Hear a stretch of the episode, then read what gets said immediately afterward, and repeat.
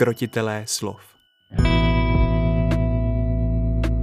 Jitka Hanušová si zve literární překladatele a hovoří s nimi o jejich profesi i životě. Každý měsíc na Hostcastu. Milí posluchači, vítejte u první epizody Krotitelů slov, pořadu, ve kterém nahlédneme do zákulisí překladu knih. Mé jméno je Jitka Hanušová a věnuju se překladům beletrie z finštiny a působím jako nakladatelská redaktorka. A proč se pouštím do rozhovoru s překladateli? My Češi jsme vždycky byli a stále jsme vášniví čtenáři. A jako ve většině menších jazyků u nás každoročně vychází spousta nových překladů. Nebojme se tedy říci, že jsme překladová velmoc. Každou jednotlivou knihu musel ale do češtiny někdo přeložit. Někdo se podílel na převodu autorova nebo autorčina stylu, který si čtenáři tak oblíbili. A nese velký podíl na tom, že se daná kniha čte. Protože nebudeme se nic nalhávat, když se překlad nepovede, originál může být sebe lepší, ale knihu to potopí. A právě překladatele, tyto verbální akrobaty, si budu každý měsíc zvát a povídat si s nimi o zajímavostech i úskalých překladů z různých jazykových oblastí. Nebudeme se přitom bavit jen o překládání, ale i o jejich osobním životě, osobním vkusu a všem, na co budou chtít odpovídat. Chci vám zkrátka přiblížit a představit tu důležitou osobu, která za překladem stojí. Hostcast Krotitelé slov. Jsem moc ráda, že tu můžu přivítat prvního krotitele slov, anglistu, vysokoškolského pedagoga, literárního teoretika, historika, komparatistu, filozofa Martina Pokorného.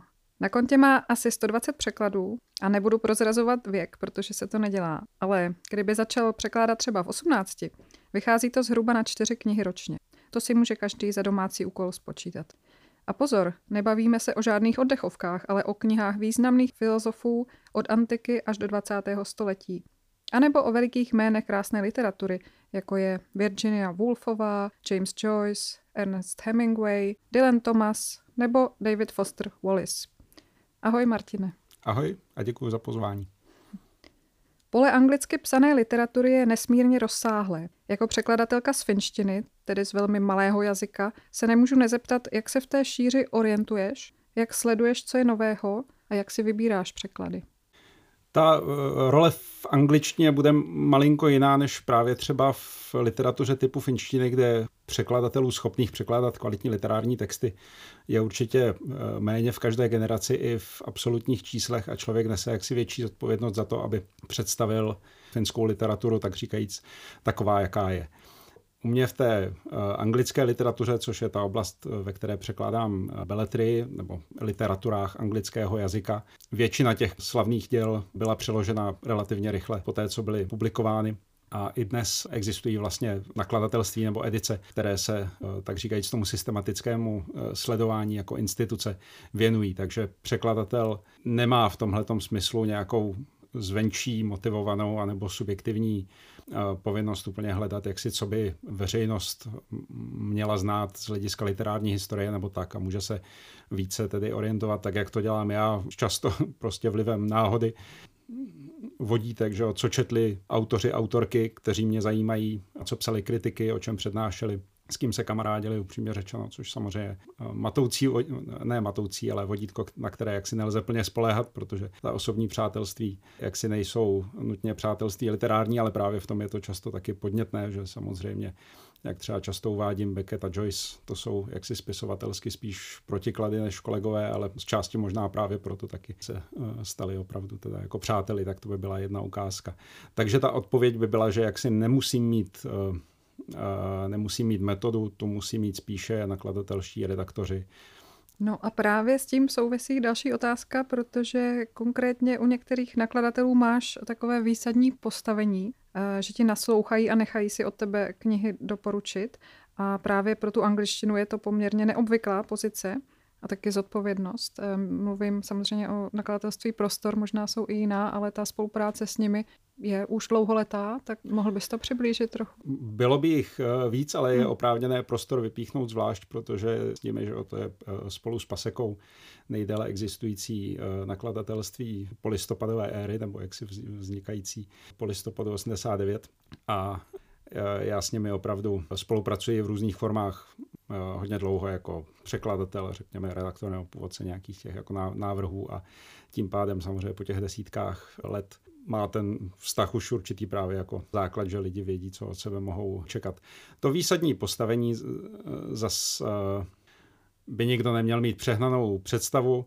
Ta moje pozice není nějak jako zvláštní, že by prostě měl nějaký titul nebo něco takového, ale spíš jde o to, že opravdu po letech nebo po desítkách let člověk jako nazhromáždí tuhletu zkušenost, co se od koho dá čekat a co lidé čekají od vás a tím pádem potom ten případný tip, kdy samozřejmě taky jako vyjde spíš každý pátý nebo každý 15, ale prostě ten tip je nějak jako podložen tou znalostí toho zákulisí a odhadem toho, co tak říkajíc potřebuje trh, i když to je třeba trh jako exkluzivní, to nemusí být jako komerční návrh, ale co prostě v nějakém ohledu, ať už v beletrii nebo v odborné literatuře, jak si schází a co se hodí pro toho daného nakladatele. Skoro všichni nakladatelé v Čechách jsou malí. Existuje pár výjimek, ale v tom seznamu většina z nich jsou rodinné podniky. No a které typy se ti podařilo v těch rodinných podnicích prosadit? Vzpomeneš si na některá jména? Bylo by to konkrétně v Prostoru jednu knížku, kterou bych vzpomněl, ze které jsem vlastně měl velkou radost a myslím si, že by mohla zajímat i lidi, kteří oni třeba netuší, že v Prostoru se podařilo prosadit, že vyšel text, který se jmenuje Paměti Ludvíka 14. Oni to nejsou paměti, oni to jsou, já to tam vysvětluju v doslovu, že to jsou ty memoár skoro ve smyslu, ono to taky znamená jako oběžník nebo přípis, je to tak jako na pomezí. Oni to skutečně jsou vzpomínky, ale jsou to státnické vzpomínky, určené Dofénovi, určené následníkovi. Takže je to takový zvláštní text, jehož autorství je taky jako složitě určitelné a spíš kolektivní. Ten Ludvík 14. je spíš jako zaštiťovatel, spíš je to text, který pro něj byl vlastně jako připraven s ním, že on ho teda jaksi stvrdil a přijal za svůj, ale není vyloženě autorem. Ale na to bych chtěl upozornit, že to je text, který je zajímavý jako literárně i historicky a snese srovnání třeba s Machiavelliho Vladařem. Tak z toho jsem měl tehdy velkou radost. To byl prostě text, ke kterému jsem se dostal na univerzitním semináři v Americe a který opravdu jako není mimo Francii běžně znám, ani si nejsem jist teď, jestli existuje. Myslím si, že ani anglický překlad neexistuje a pokud, tak by byl skoro jako jediný, ale myslím si, že ani v té angličtině to jako nemají, takže je tam takhle do určité míry jako unikát a navíc ta i mi právě nakladatelství tehdy vyšlo vstříc, že s doslovem a jako tak s nějakým jako aparátem, tak to by byla jedna věc, kterou bych mohl vypíchnout.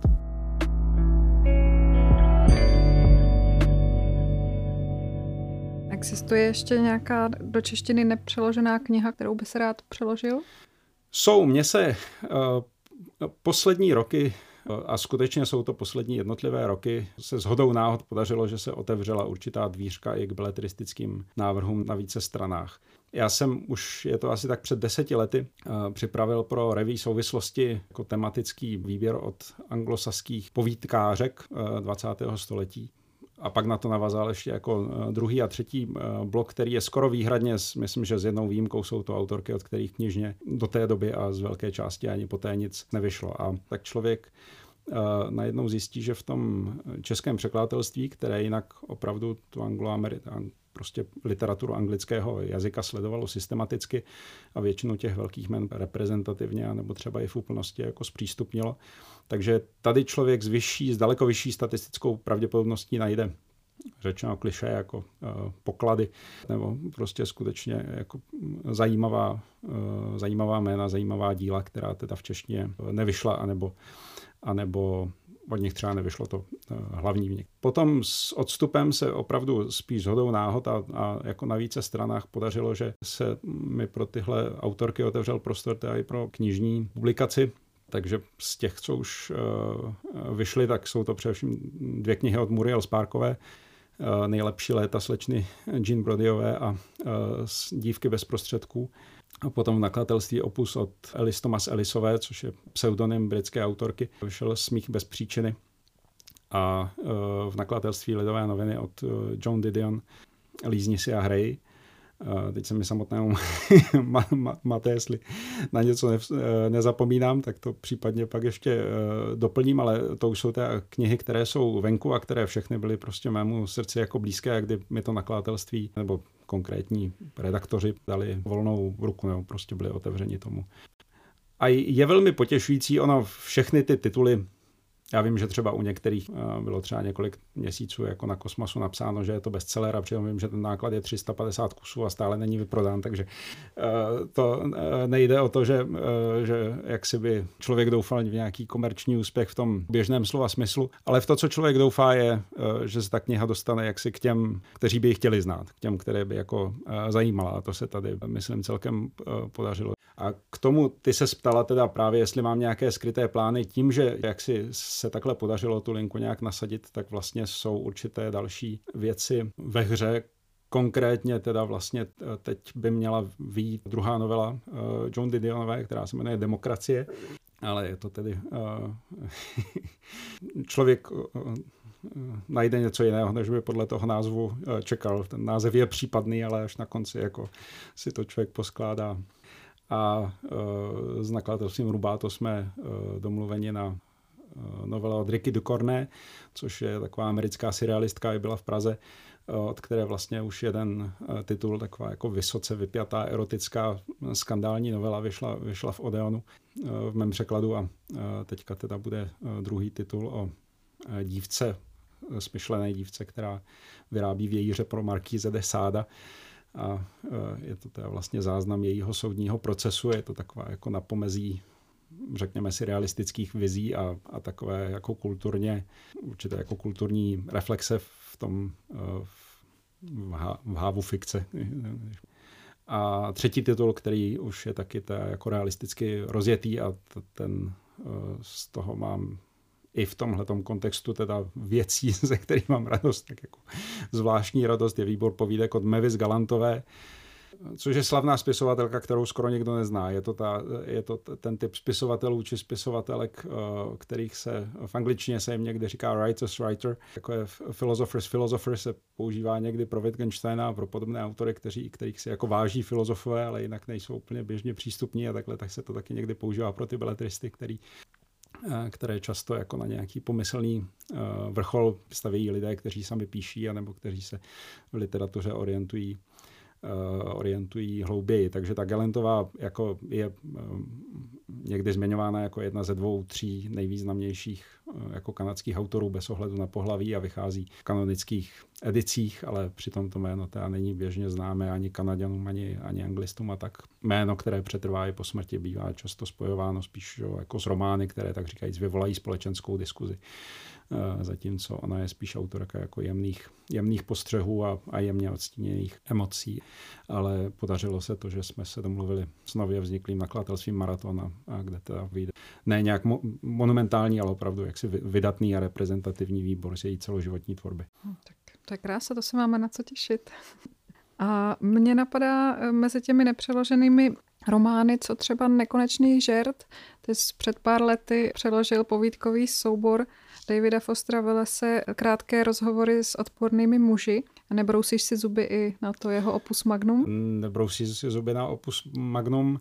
Je informace, která už v nějaké formě je i ve veřejném oběhu, takže ji můžu jako potvrdit, že na Nekonečném žertu pracuje Jaroslav Hronek, který přeložil teďka čerstvě vyšlé Zapomnění, ale je to úkol svérázný a ještě to chvíli potrvá, ale ono i ty překlady do opravdu velkých jazyků a jaksi kulturních velmocí do francouzštiny, do španělštiny a tak trvali, prostě vycházeli s velkým odstupem, a v češtině je to opravdu svědčí to o tom, o čem jsi mluvila, že jsme ta překladová velmoc, to, že jaksi se vůbec o tom překladu uvažuje, nebo že o něj vlastně jako je zájem a že máme pocit, že bychom jako ten překlad chtěli mít, tak už to je svým způsobem je to bizarní, že prostě 10 milionový, nechci to nějak zvlášť pohodlivě, ale prostě jako nárůdek, že jako chce mít prostě svoji vlastní jazykovou verzi takhle náročného a monumentálního textu, ale je to tak.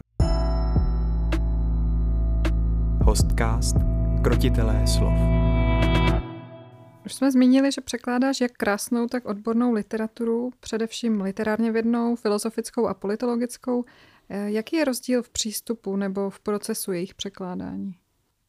Velký. Ta rubrika překládání je svým způsobem, což každý implicitně tuší, ale je možná dobře to říct nahlas, že jo? Stejně jako když řekneme kniha, tak to prostě ta zahrnuje od kuchařek přes Zločin na trest po Mein Kampf, mnoho různých poloh a mnoho různých jako zacílení, tak a stejně jako když řekneme řeč nebo schopnost se vyjadřovat nebo něco podobně, tak překládání knih není nic jiného než jako vytváření knih a vyjadřování jakoby s tou zápletkou, že je to z jazyka do jazyka, ale jinak to samozřejmě všechny ty rysy a všechnu tu mnohačetnost a tu nedefinovatelnost, kterou v sobě nesou všechny ty ostatní jazykové činnosti, to v sobě obnáší.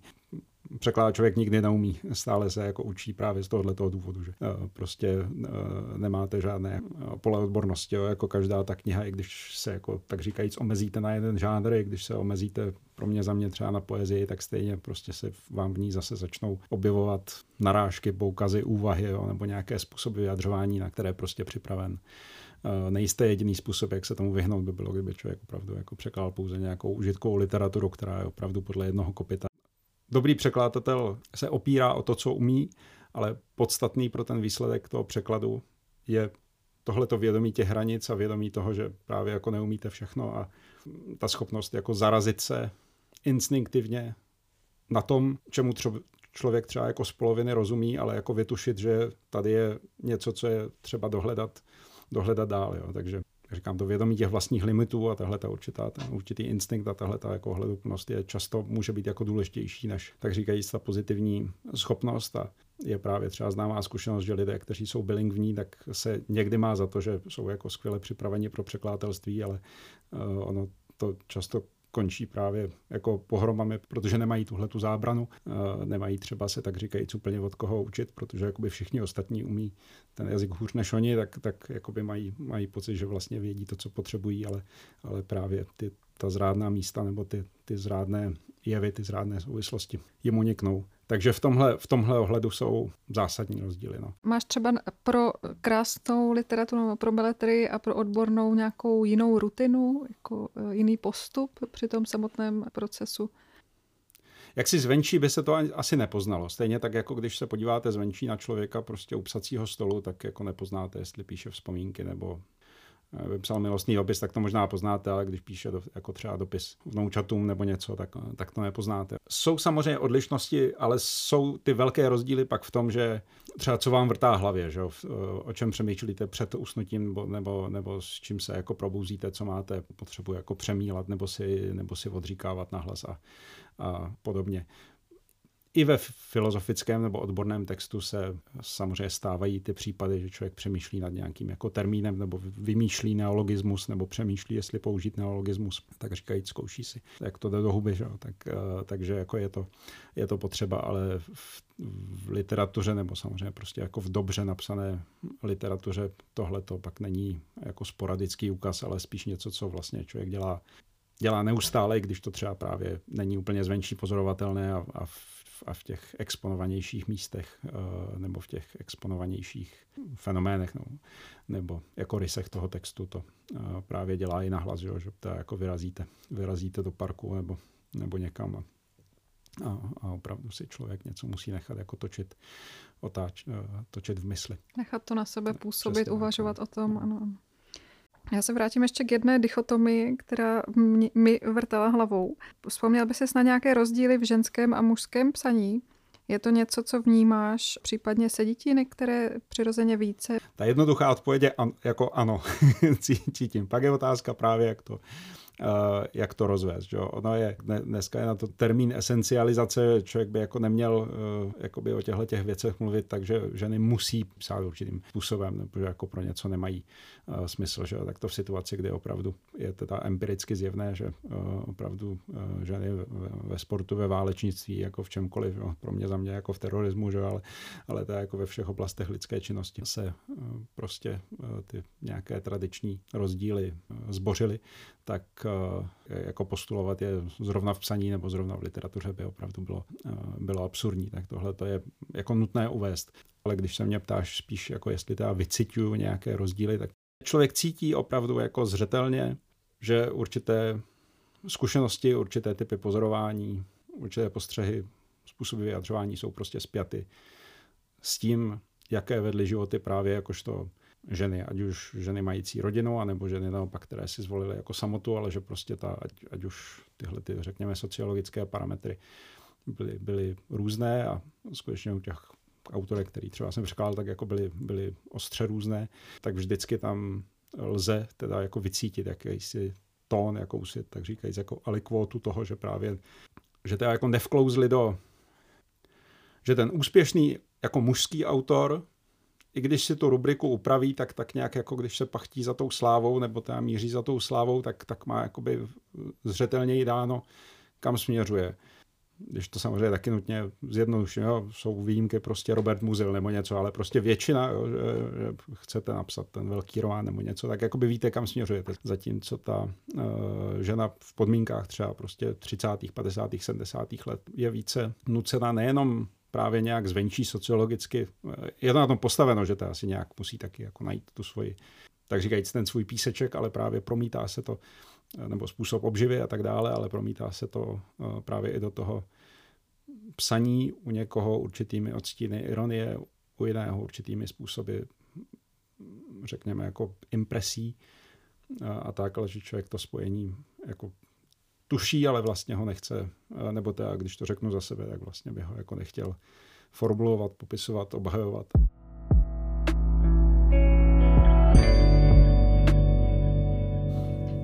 Tu vyjmenoval řadu ženských autorek, tak ještě chvíli u toho zůstanu. Máš nějaké oblíbené autorky anebo autory, ke kterým se rád vracíš a je víc teda těch žen, jak to tak poslouchám, nebo to je jenom... To bych, jak si úplně, když bychom se bavili o oblíbených aut, jak si to co rád čtu, spíš jsem myslela překladatelsky. Překladatelsky ano, no. Jednak... Já jsem teda vyznavač stručnosti. Když to jde, tak když se člověk jako živí těmi písmenky, tak holt právě, jako aby přežil, tak já musím množit, ale v rámci toho, nakolik teda, když jako mám svobodu nebo mohu být svým pánem, nebo tak když to je jako čistě na mě, tak jsem vyznavačem stručnosti a jak to má jako Poub v tom psaní Havrana, že ta dlouhá báseň, že má člověk být schopen přečíst na posezení, tak já mám taky rád ve všech těch, ať už beletry i ve filozofii obecně vzato. Jsou výjimky jako Odysseus a tak, ale prostě tíhnu jako čtenáři, jako překladatel, jako kritika, tak k úsečnosti, k nějakým třeba zámlkám, k náznakovosti, k těm kratším žánrům. A v tomhletom ohledu právě to zdůrazňuji, že mi nešlo jako, že když jsem naznačoval, že se teda mezi těmi autorkami mi lépe daří nacházet neznámá jména, tak to nemyslím zcela obecně jako z hlediska literárního agenta nebo podnikatele, že bych jenom jako hledal nová jména kvůli novým jménům, ale že jsou to právě autorky, které nějak odpovídají tomu mýmu natyrelu. Já jsem, mě jako hodně ovlivnil Eliot v takových jako formativních letech a jak jsem je někdy zmiňoval, tak Eliot je nejenom teda jako básník, ale je taky velmi pozorný čtenář. Jo? A já jsem ne, že bych to dělal nějak programaticky a psal si jako nějaká postava ze Sartra, nějaké jako deníčky, co všechno jsem přečet, ale že opravdu jako Eliot mě třeba prostě doved k Joyceovi v tom smyslu, že ten jeho důraz na to, že je to jako zásadní kniha Odysseus mě prostě vrtala hlavou v průběhu let dostatečně dlouho na to, abych nakonec cítil potřebu si to nějak pro sebe rozlousknout, podobně třeba k Dantovi, což trvalo ještě déle, ale prostě vsadil mi do hlavy některé takové podněty, z nich samozřejmě jako zdaleka jsem ne všecky jako měl čas a kompetenci a schopnosti a náladu jako využít, ale takhle mě různě jako naváděl a nejde jenom o to jedno jméno, ale je jako reprezentativní, že ta Eliotovská jako stručnost, náznakovost a právě schopnost ironie, že po těch desítkách let a potom, že mi opravdu nejde jako o žádné imitace nebo jako vytváření nějaké literární skupiny, ale pořád cítím u všech těch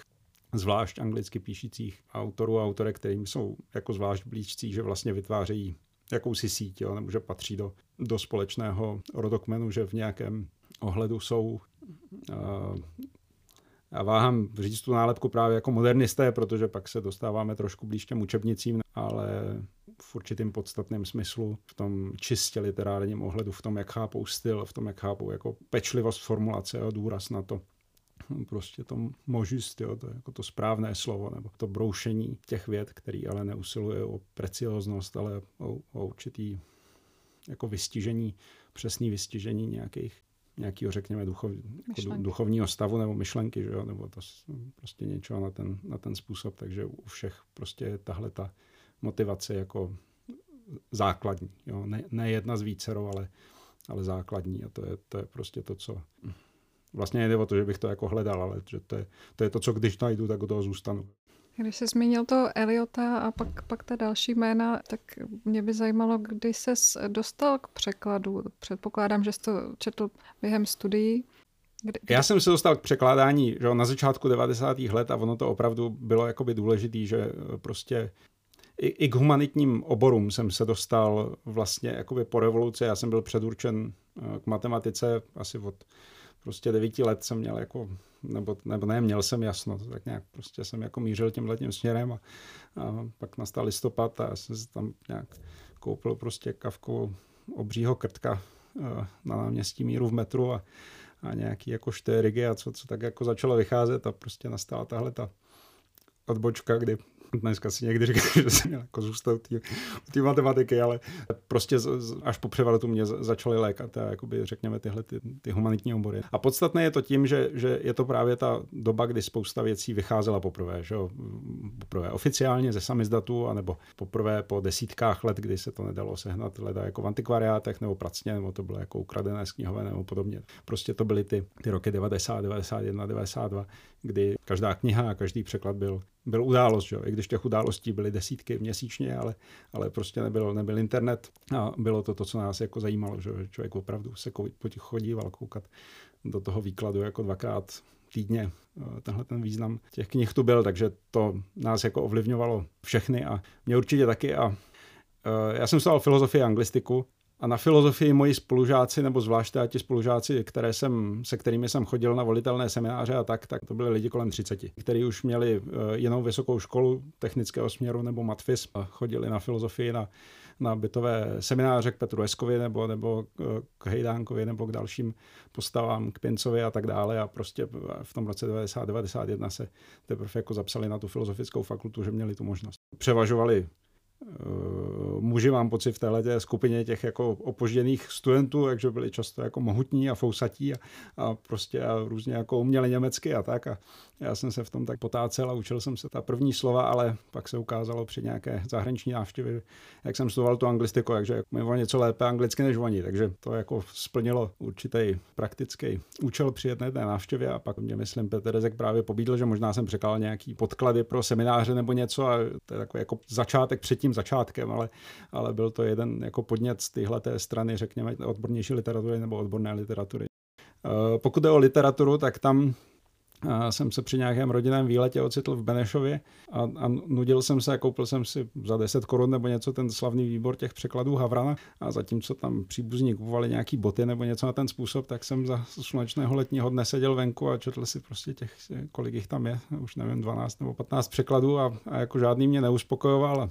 Bylo léto, já jsem neměl co dělat, tak jsem prostě se nějak do toho pustil, vždycky jsem se naučil 2 sloky nazpaměť, pak šel plavat do Sázavy a tak jsem si tak nějak jako přeříkával.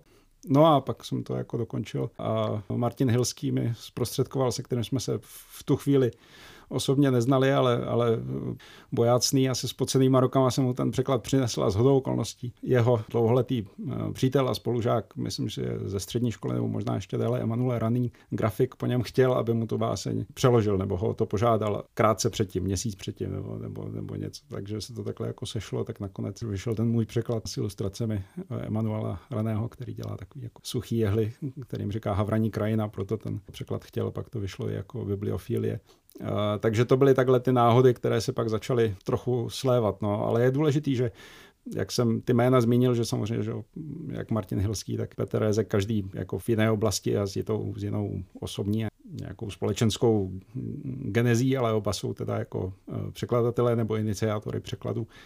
Pak se na to navazovali, jak to v životě chodí, nabalovali další náhody a než jsem zjistil jako pořádně rozmyslet, tak jsem zjistil, že překládám, no, skoro to tak lze říct.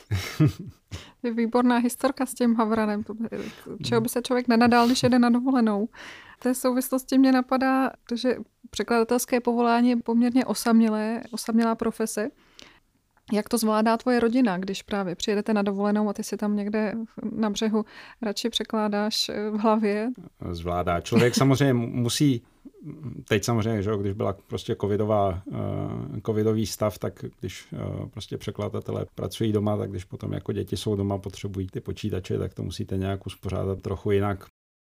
Pro mě taková jako třeba hlavní, já mám jako rád knihy, ale právě jak jsem musel tu knihovnu už několikrát přestěhovat nebo z části z Ameriky, tak pak už někdy opravdu, jako kdybych na to měl více lidí a více peněz, tak bych si to nechal zařídit jako Umberto Eco, nebo úplně v té situaci nejsem, takže jsem ji různě přenosil sám z místa na místo už několikrát, takže třeba tohle to je taková jako do jisté míry zátěž. Já teď to okolností náhodou jsem narazil, že někde Alois Koumal o tom psal už někdy v roce 65, že by měl existovat jako dům překladatelství, že by prostě stát měl takhle to podpořit a říká, jako proč zrovna překladatel by měl mít výrobní prostředky v osobním vlastnictví, jo, že jako všude jinde se předpokládá, že to mají ti ostatní.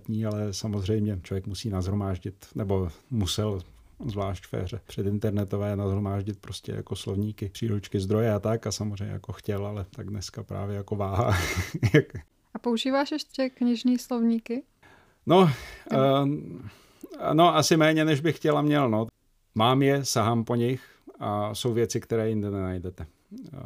Někdy je to jako překvapivé, co člověk na internetu najde, je často opravdu jako snazší. Z části je to věc autorských práv, ale nejenom, že já jsem taky někdy hledal texty jako z 14., 15., 16. století a ty tisky najdete prostě normálně jako na Google Books reprodukce a ne jednou, ale najdete třeba jako 15 vydání Paracelsa nebo něco, takže člověk hledá nějakou jako záhadu prostě v latině nebo v němčině z 15. století a to najdete snadno, zatímco když hledáte nějaký zdánlivě třeba jakoby biografický údaj z 20. let, tak se člověku stane, že najednou zjistí, že to jako nikde není v té elektronické podobě a musíte prostě jít ke znalcům nebo do knih. Hostcast Krotitelé slov. Jaké máš zkušenosti s překladatelskými rezidencemi? Žádné. Já jsem někdy s někým, kdo pracoval v Klementínu, vtipkoval, že ten kamarád říkal, no já znám jenom cestu z domu do knihovny a já jsem říkal, já taky, ale v 5 městech. Tak to je, že já bohužel jako nejsem žádný velký cestovatel a dobrodruh, ale taky z podstatné části jako štěstí a přízně třeba univerzitních učitelů a tak jsem, strávil jsem rok v Kolíně nad Rýnem a strávil jsem rok a čtvrt v Ženevě a potom 4 roky ve nebo jako institucionálně ve Filadelfii, z části jsem bydlel jinde, ale prostě na téhleté univerzitě. A potom vlastně ještě 2 roky ve Florencii. A ještě když bych přidal nějaké krátkodobé pobyty, tak by to bylo těch 5 měst, že tam znám teda tu pěšinku do těch knihoven. A to bylo samozřejmě zásadní. No. Nejdůležitější vlastně i po té literární stránce opravdu byl ten první pobyt v tom Kolíně nad Rýnem. To bylo prostě ještě za studií, bylo mi nějak zhruba 23 nebo něco. A byl to ten nějak polovina 90. let a taková ta doba, kdy právě ještě jsme nějak všichni si mysleli, že se to bude jako všecko se to bude zlepšovat a všecko se to bude zdokonalovat a všecko se bude zkvalitňovat, ne, že by to jako šlo naopak, ale prostě naděje. Byly vypjaté, byl jsem mladý, energie bylo mnoho a opravdu za ten rok jsem toho pravděpodobně jako byl schopen absorbovat, co za 3 roky jindy, takže vlastně opravdu tehdy i tím, že to bylo třeba po 2-3 letech univerzitního studia, že už jsem jako věděl, co chci v nějaké formě, že jsem jako věděl, co mě zajímá a pak jsem se ocitl prostě na dobré německé univerzitě u knihovny, ve které bylo jako opravdu všecko. Tam jsem se jako odborně jsem se věnoval té středověké filozofii, ale měl jsem po ruce cokoliv jsem chtěl a to byl vlastně opravdu ten hlavní určující pobyt. No. Pak samozřejmě Amerika, tak to byly 4 roky, kde jsem tam byl nejenom jako student, ale taky jako vyučující. Dnes vzpomínám jako s hrůzou, já jsem v zásadě jako spíš ostýchavá povaha, ale občas jsem zvládal takové jako neuvěřitelné situace. Jedna je, že jsem tam učil takový kurzy, který se oficiálně jmenovaly třeba jako antická rétorika, ale byly to v zásadě kurzy psaní esejů, ono se to dneska používá i česky pro ty domácí úkoly, tak prostě pro tu krátkou jako školní práci. ta skupina těch studentů, kterou jsem učil, tak to byla směska, jak to na amerických univerzitách nebo velkých univerzitách bývá, od cizinců, jejichž angličtina třeba ještě jako měla velké nedostatky, po teda jako rodáky z New Yorku, jejichž angličtina skutečně žádné nedostatky neměla. Já jsem od nich teda vybíral ty studentské práce a čítil jsem jim tam k tomu různé přípodutky, někdy z drzostí, které se teda sám podivuju, ale oni mě jako podivu všichni přijali vždycky. Těch, kteří jako nevěřícně hleděli, co si to dovoluju, tak to vždycky byl tak, myslím, jako jeden, a ten zbytek té třídy se mě oblíbil, že mě uhájili v této zvláštní pozici teda člověka s nepochybně velice těžkým východoevropským přízvukem a nepochybně občas jako čtícího základní gramatické chyby, protože když přednášíte z voleje, tak to tam jako jistě padalo.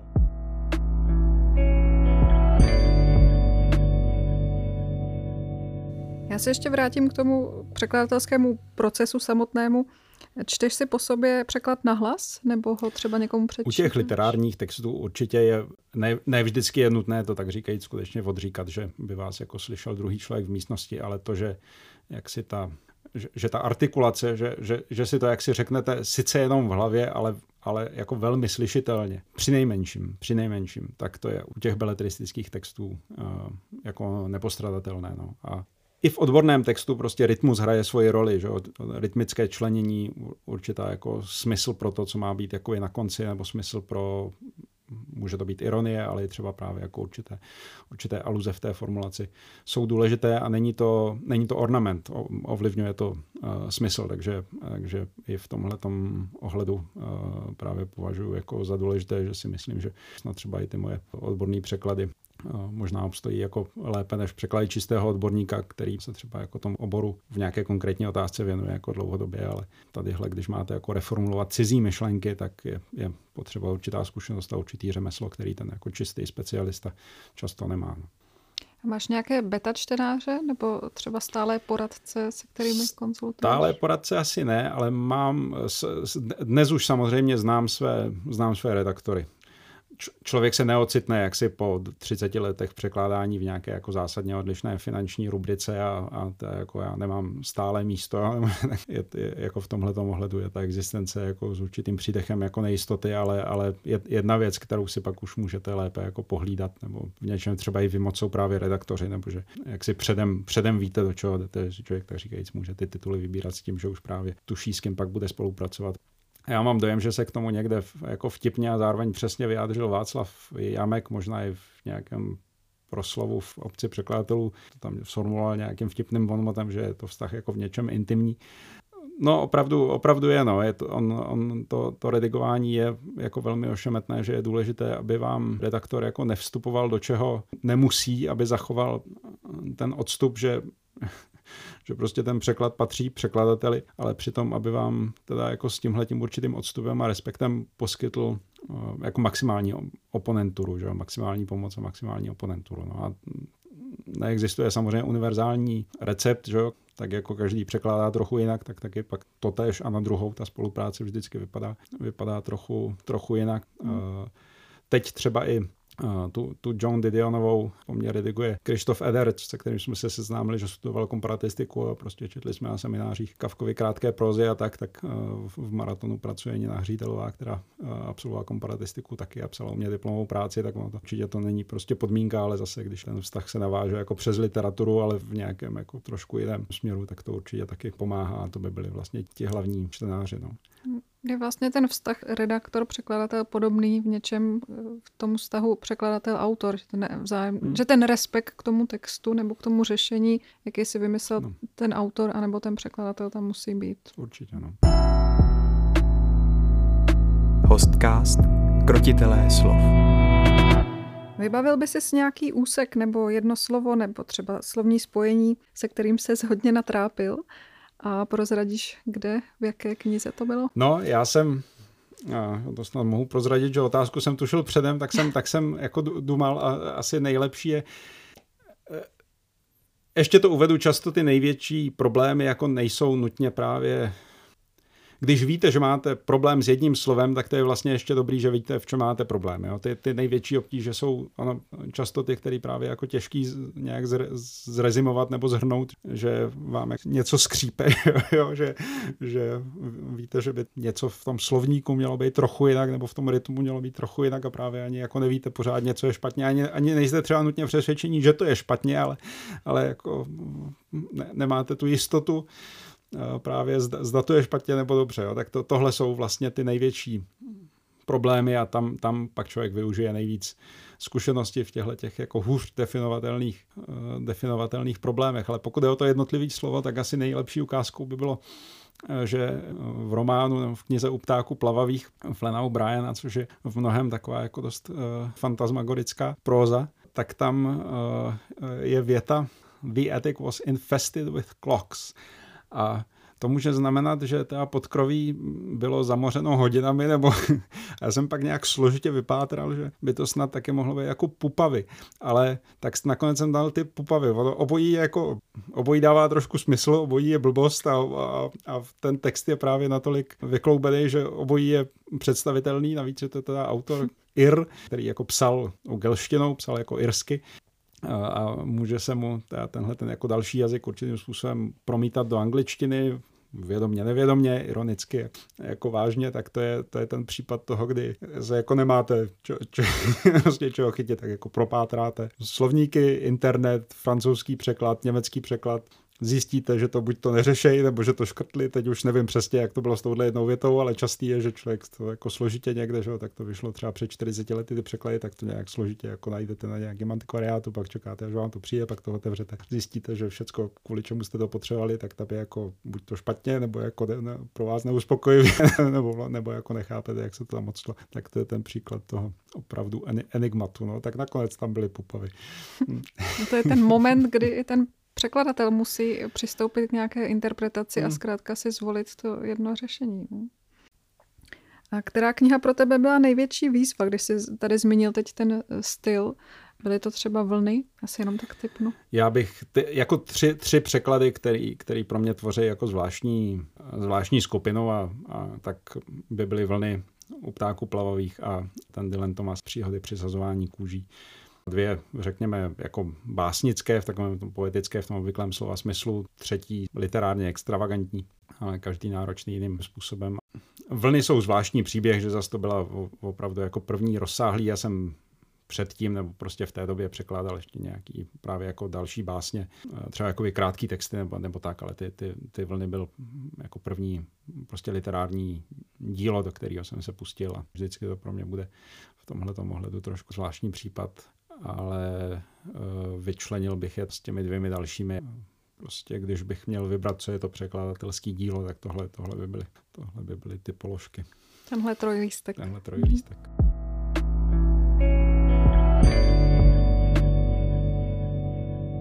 Tak Martine, děkuji, že jsi byl mým prvním hostem a děkuji za moc pěkné povídání. Děkuji za pozvání. Měj se pěkně. Krotitelé slov se loučí a uslyšíme se zase za měsíc.